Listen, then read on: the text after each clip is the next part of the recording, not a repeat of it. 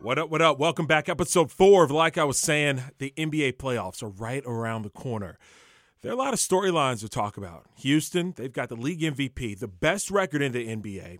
Toronto, is this the year they become an elite playoff caliber team? Can we will we see the Raptors in the finals? Can LeBron get the Cavs and its new crop of characters back to another NBA finals?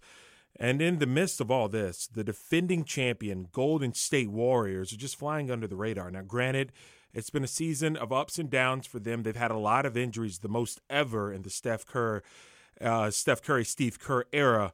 Uh, so I had a chance to speak with my good friend Kerith Burke. She is the sideline reporter for the Warriors broadcast on NBC Sports Bay Area. We break down just where the Warriors sit right now in the Western Conference as they wait for Steph to get back. Um, and also get her take on women's basketball. She covered UConn and she covered the gold medal game for USA women's basketball in Rio. We talk about the college game and are the UConn Huskies really good or bad for women's basketball? Do you still have that whole thing where you're like, let me know if you meet another Kerith? Yes, and I have never met another Kerith in person.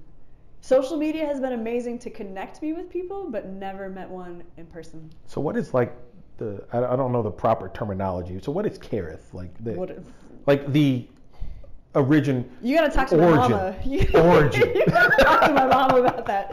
Uh, it's from a book. It's uh, James Michener's The Source, and my mom was just an avid reader. She liked that name, and I wish there was a better story. But that's it. I mean, that's, that's a pretty it. cool story. I, I, got Jason. There's a million and two of those. I never had another Kerith in my class before, See? but I also never had you know those little license plates you could get for your bike. Yeah. Said your name. You had like personalized stuff. There's never any Kerith stuff. You just have to go with the K. K A Y. Mm, or Keith. Thank you, autocorrect. Um, all right, so we're going to get to it because this just happened today. Quinn Cook, it's looking like he's going to get a long-term deal. I don't know Golden how long term. It's going to be at least multi-year. So he will very likely be signed for the rest of this year and then something into next year too, which is such a nice reward for that young man because he has stepped in for the Warriors in a big role with Steph Curry hurt. I think the history will be he's going to be the first two-way player who will get a long-term deal out of this or a multi-year year deal out of this. And that's amazing. He has been lifting a lot for the Dubs. He's been playing 34, 35 minutes a game, double digit double digit scoring. Um, while Steph Curry has been out with his ankle injury and now with his uh, knee injury. So you've got this guy, this two-way player, who's played on a big stage before. But know, how do we get to this but, point? How is this this amazing NBA level talent mm-hmm. not already on a team? That's a great even question. here in Golden State. That's a great question. And maybe because it's Golden State, because this roster is so stacked, I don't know if Quinn Cook was like a jewel in the rough because he's he's dabbled on other teams before. I think he used to play for the Pelicans, had his career high against the Warriors in a game for Pelicans. So he's been he's been on the cusp, right? He's been this guy who's who's been trying to make it in the league, has done his time in the G League, and now finally gets his opportunity, and he's been making the most of it. He's such a wonderful person, great head on his shoulders, and he can play. Like Steve Kerr has said when when Quinn was first making these little pop-ups to to the Warriors, that Quinn is an NBA player. He just needs his opportunity, and he's got that opportunity now. Is he good enough to fill in for two-time MVP Steph Curry in the NBA playoffs. Because you know when you phrase it like that, he is not a two-time MVP. No, but is he doing the work now? Yes, Quinn Cook is filling that role. So it's not a it's not a straight like transfer of people. It's not like oh you found the next Steph Curry. Steph Curry is Steph Curry. Quinn Cook is not Steph Curry, but he is an extremely capable guard right now who's filling a role and doing really well with the Warriors. One of the things that intrigues me about this Warriors team. They've been so dominant in the Western Conference for the last four years. Yeah.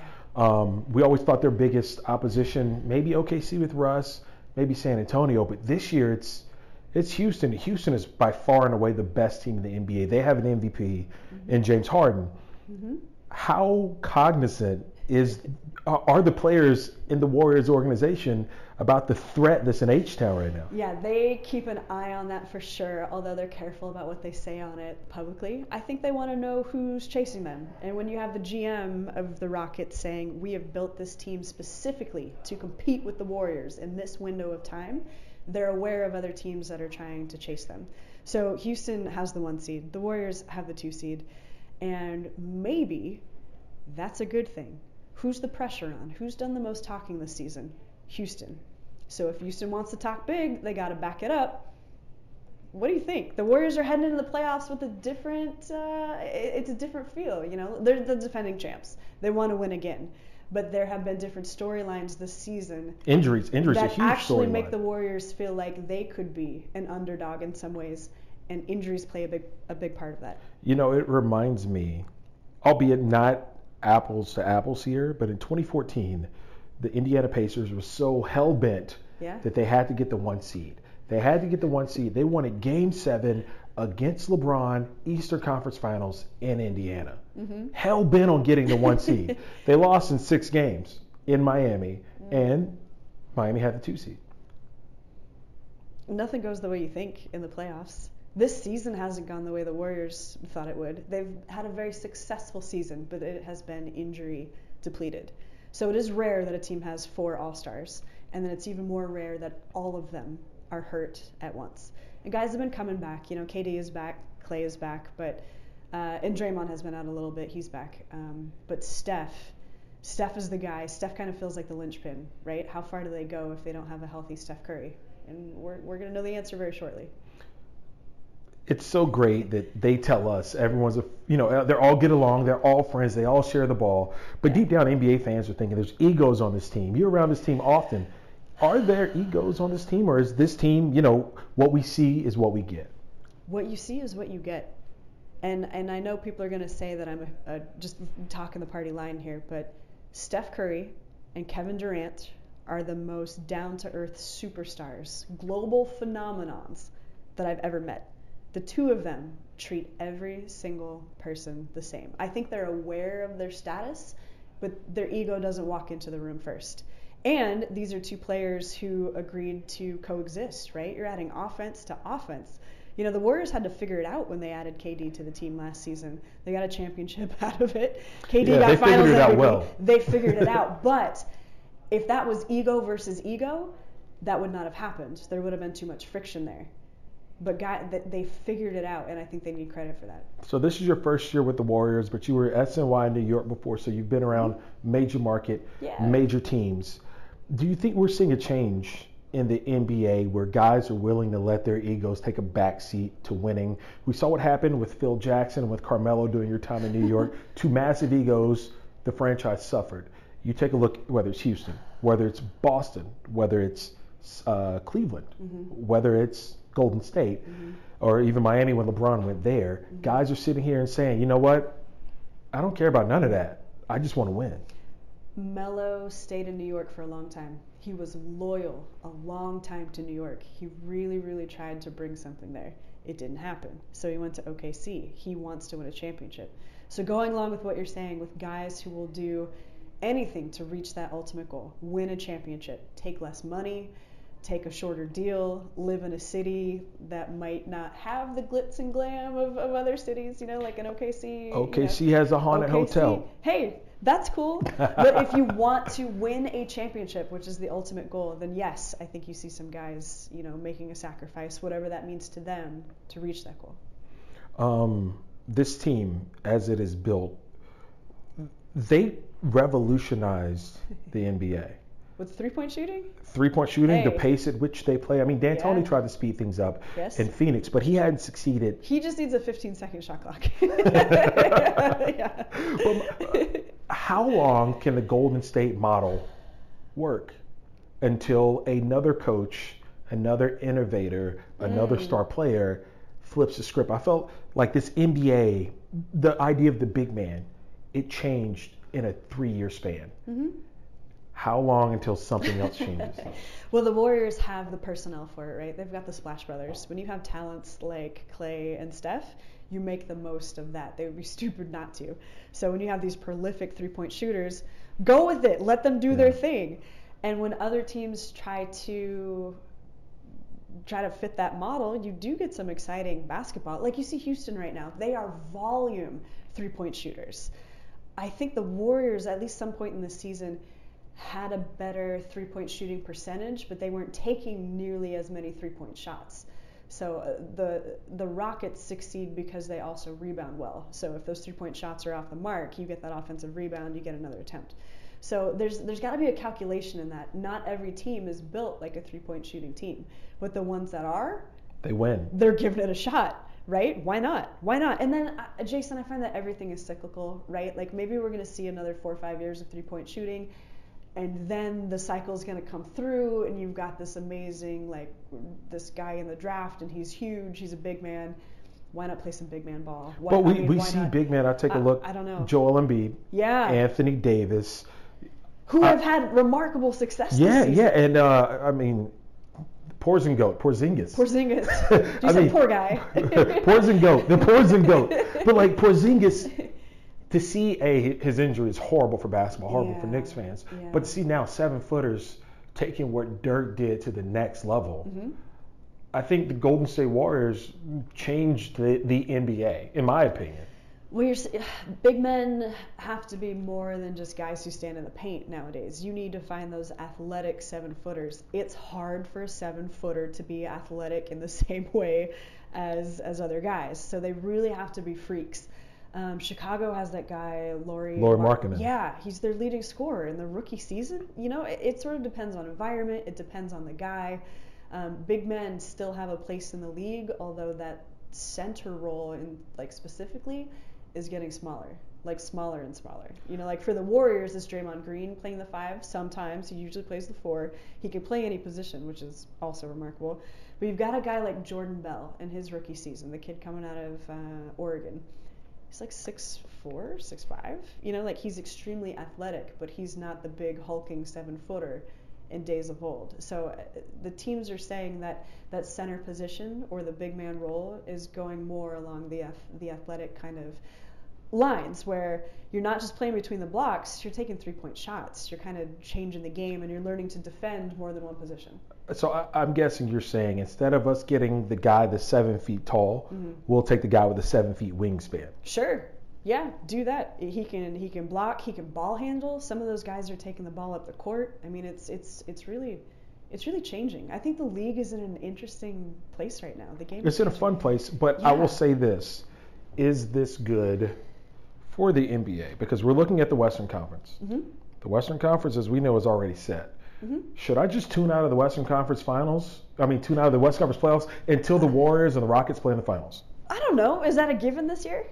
The Warriors have a lot of injuries this season. The West has been thick, right? The Warriors are saying that although they know they're locked into the two seed, with four or five games left, they don't know who their opponent will be yet this season. So there's a lot of competition. There's a lot of teams. There's a lot of parity, right? That's what you ask for. So of course you should tune in. Is this bad for anybody? No. It's good for your ratings so, too. There's so much intrigue. If you're in right California, now. tune in. Yes. Good for ratings on NBC Sports Bay Area. Um, I think the Eastern Conference is more intriguing though. And granted, you know, I, yeah. I, cover an Eastern Conference team. Sure. And so right now we're in the thick of it. So I'll be honest, I'm biased because I see Eastern Conference basketball more yeah. than I see what I you see the do. West more than the East. Yeah. yeah. But I mean, I look at the East and I look at okay, Boston right now can make a push for Toronto. Nobody believes in Toronto, and they have since lost to Cleveland. Toronto is scary in my opinion. See. Yeah. I saw Toronto last year. It's a different team, but I saw them last year against the Pacers. The bad matchup for Indiana, okay. but other teams were able to exploit. I saw LeBron and okay. company take care, and I bet you LeBron was definitely putting out the word, "Hey, look, I'm coming for y'all in the second round if you yeah. want to get a piece of this." Yeah. So like, I think the East is more intriguing than the West. I think that's fine. I, I think the West boils down to two teams. That's it. That's it. That's it. That's it you don't feel like the Warriors are at least a little more vulnerable in the first and second rounds than they were last year? The Warriors swept everybody. They will be. They except will be for more... the five the five game series. Do you know this? It will not be a sweep fest this season for the Warriors. It will not. I'll say this: the only reason why I don't find it as compelling mm-hmm. is because they still. You said they have three All Stars on the court right now. Oh, okay. I was they like, have three they on, four. they, they, they, got three on the court now. Yeah. And yeah. they have three of the top 30 players in the NBA. Yeah. Some people would put Draymond in it, some people wouldn't. Yeah. But they're three of the top scorers. Now, if it was Steph and Clay out, yeah. yeah. Or if it was like KD and Steph out, yeah. But looking at the fact you have KD, Clay is rested. Obviously, had the fractured thumb, I believe. But yeah, fractured right thumb. He's back. So shooting hand, yeah. He's back. So why would I think they, I think they could easily overmatch that seven seed. And here's what the Warriors are hoping. They hope that all of the man games that they have lost to injuries in their starting lineup has given confidence to the bench, meaningful minutes to the bench, and then rest to the guys who are hurt. Uh, that reminds me, I got to ask you Okay. about McCaw. I do have to bring that up. Pat How, how is he? Oh my God, that was the scariest thing I've ever seen in person. He is okay. He is walking. He's been released from the hospital. He had a, a back injury. He landed very hard on the court. He got undercut by Vince Carter. Um, he left the court on a stretcher. Uh, it was terrifying, frankly, to see that in person. He is okay. So he's got no structural damage. MRI came back good. CT scan came back good. Um, the team at this time is is unsure if he'll be able to play for the rest of the season, but that's been a secondary concern. Like to be honest, everybody has had their heart in the right place here because everybody was scared. Everybody was scared. Well, I Um, mean, you know, we saw the, the footage of oh Steve God. Kerr cussing I'm out Vince like Carter. workout right now. Yeah, work deck right now. And we saw Vince Carter holding back tears as McCaw was getting Yeah. carted off. Well, and Kerr was like, Vince, you know better, right? And then as people discuss, as the severity of the the incident like came to play, Steve Kerr kind of walked back on that. He realized that al- although it was it wasn't a smart play, it was not an intentional play to hurt somebody. So Steve Kerr put his his hand on on Vince's shoulder, and I think you know that's that's water under the bridge. And Pat McCaw said, "I know you didn't mean to hurt me, Vince." So it was just one of those freak things. But but that- I, I bring that Yeah. up because that does impact this team in their depth. Yeah. That being said, though, KD can still go out and give you 35 minutes. Clay Yes, he can run point. Draymond Yeah. can run point. You've got guys in their prime right now. yeah. So Mhm. I think I probably I'll tune in for game one because I'm interested. Game one. Game one of the Okay. Warriors and first round. whoever, because they don't know who they're playing yet. Whoever, I'll tune in for game one. Uh, I'll probably watch more of Houston just because Yeah. I do want to see if they can challenge Golden State. I'm curious. But I probably will not pay attention to Golden State until the Western Conference Finals. okay. I don't. I'm not going to sell you on anything. That's fine. Like I understand completely where you're coming from. So you can watch the Pacers. I'll keep an eye on it. I'll keep an eye on all the teams, but I definitely do have tunnel vision on on the Warriors in the West. All right, so we, we, we talked about your current day job, but I did want to Yeah. get with you. Warrior sideline reporter, NBC Sports Uh, yeah, Area. yeah, there we go, there we go. plug it, plug it. Uh, your old job, Yeah. sideline reporter for UConn know, women's UConn women's basketball. basketball. Yeah. You covered USA women's basketball when they won the gold medal Yes. in Rio. Yes. So Yeah, so I used to work at SNY, so I covered nine pro sports teams, and then also during basketball season, UConn, men and women, and then that parlayed into a job covering um, the Rio Olympics, which is really cool. Well, I bring it up because we, we just saw the women's Final Four, women's national championship, Arike Ogunbowale, which from Notre Dame. she is the most clutch player this year, period. Um, Yeah, th- for the people, she hit the game winner in the Final Four and the game winner in the finals. to beat UConn Yes. and to beat Mississippi State. Yes. But you're getting me off topic, Karen. You're getting me I'm off sorry, topic. go this ahead. is my show. I'm questioning. I just you. want to make sure people know, like, when you say clutch, you mean clutch, like history making absolute clutch. If you're listening to this podcast and you have no clue who Arike Ogunbowale is, Check yourself. where the hell have you been? She has been all over every TV station, every social media. This has to be a person who just reads one newspaper a day. Mm. Um, but so a lot of when when she beat UConn, everyone thought it was great because Yeah. UConn is like the Death Star, Darth Vader for basketball, for women's basketball. Everyone says when UConn wins, it's Yeah. bad for the women's game, and that pisses you off when people say that. It I've seen you go off on Twitter about that. But doesn't it doesn't it tick you off too? Don't you want to watch the best be the best? I feel I feel like it's fatigue. I feel like everyone loves Mm-hmm. to build someone up, and then they love to tear them down. So we watch I will UConn, agree we watch. UConn with Gino and Diana Taurasi and Sue Bird, and uh, I'm forgetting I mean, you're talking Le- you're Breanna Lisa Lobo. Stewart now. I mean, Yeah. You're talking like 20, 15 Rebecca years Lobo. ago. Rebecca yeah, Lobo. Rebecca Lobo. But like people, people, it was good for basketball then because these were girl next door. These were names you Mm. could cheer for them. After a decade plus of consistent winning, Yeah. and then we saw subsequently Tennessee fall off with the loss of, of their head coach. yeah. Then they became the worst thing ever. No, according to who? Because I, don't agree with that narrative, and I understand you're setting me up to to, to talk about this. I get it. I get so tired of, of justifying women's success, UConn success. They've been outstanding for 30 years. Please recognize how special that is. I, and I, I almost don't even know where to start because no championship is ever handed to you at the beginning of the season. So they've had to earn this time and time again. With, um, with numerous every- unblemished seasons, numerous unblemished Yes, seasons. it's the way that they practice, it's the way that they warm up. Gino opens his practices to other coaches. They want to be the blueprint to help other teams rise. They will put everything out on the table. Here's how we do it. Here's the play that we run. I'm going to tell you what it is, and we're going to execute it in a way that your defense cannot compete with, even when you know what it is.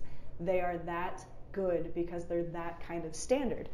What's the point of sports? Why do you play? And, and you can get into like philosophical feel good reasons, but you win. you play to win. You play to win. If that is what sports are about, why is it a problem when this team wins? It's the women. There is an undercurrent of sexism here. Please recognize that. How can we talk about women's success differently? Why is women's success, time honored, things that they have worked for and earned, a problem?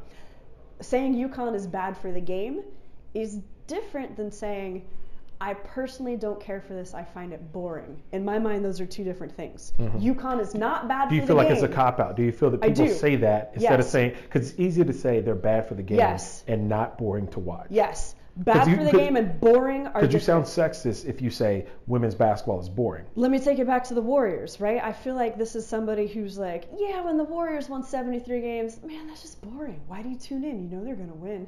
Because that was history and it's exciting and you see the best players making the best plays.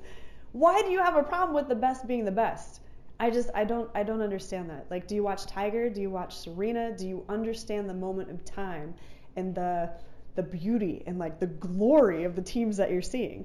And UConn doesn't win all the time, do they? They not lost. Re- the so that, that, that brings me to my next question. Okay. Was Arike's performance over those three days good for women's basketball? Yes, but I still don't like the way that the question is phrased. Because I shouldn't say women's basketball. It's just good for basketball. well, well, yes, but it's like you're sort of because somebody else won. I still feel like it's going back to that idea that UConn is bad, and I don't agree that UConn is bad. Well, no, I'm saying this in regards to everyone loves a good story. sure. The Notre Dame story of losing four players to ACL, you have Yes. a player make two amazing shots. Yes. That draws eyes to a sport of basketball. Well, it's Away- just the, the performance and the story, and yeah, that's that I agree with for Yeah. sure. That was amazing. yeah. Yeah, that was amazing. I, I feel like that was good for the sport. Yeah. Personally, I try when I do my highlights not to say women's or men's. Mm-hmm.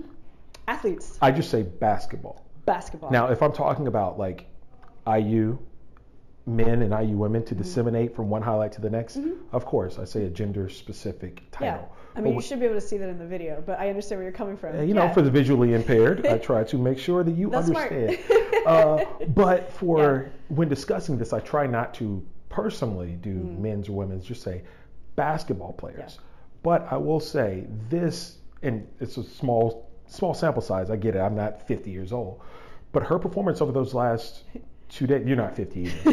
Neither am I. People who don't know that, but like we're not we're not that old. Yep. But the sample size put a lot of eyes yeah.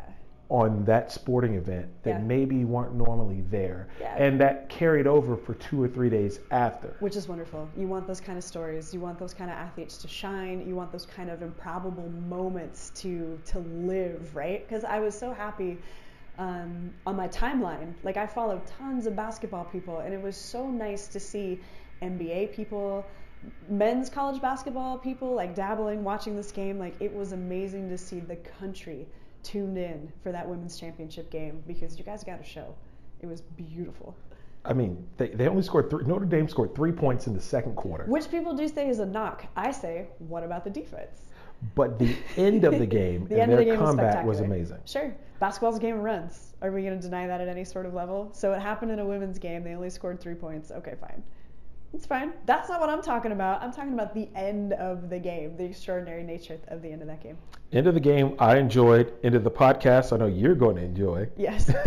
uh, you got to get ready obviously big game tomorrow warriors pacers i won't hold you up Kerith burke Okay. check her out especially if you're in california i'll tune in Every final, now and then. i'll tune in for the western conference finals All right, I'll keep an eye on your stuff too.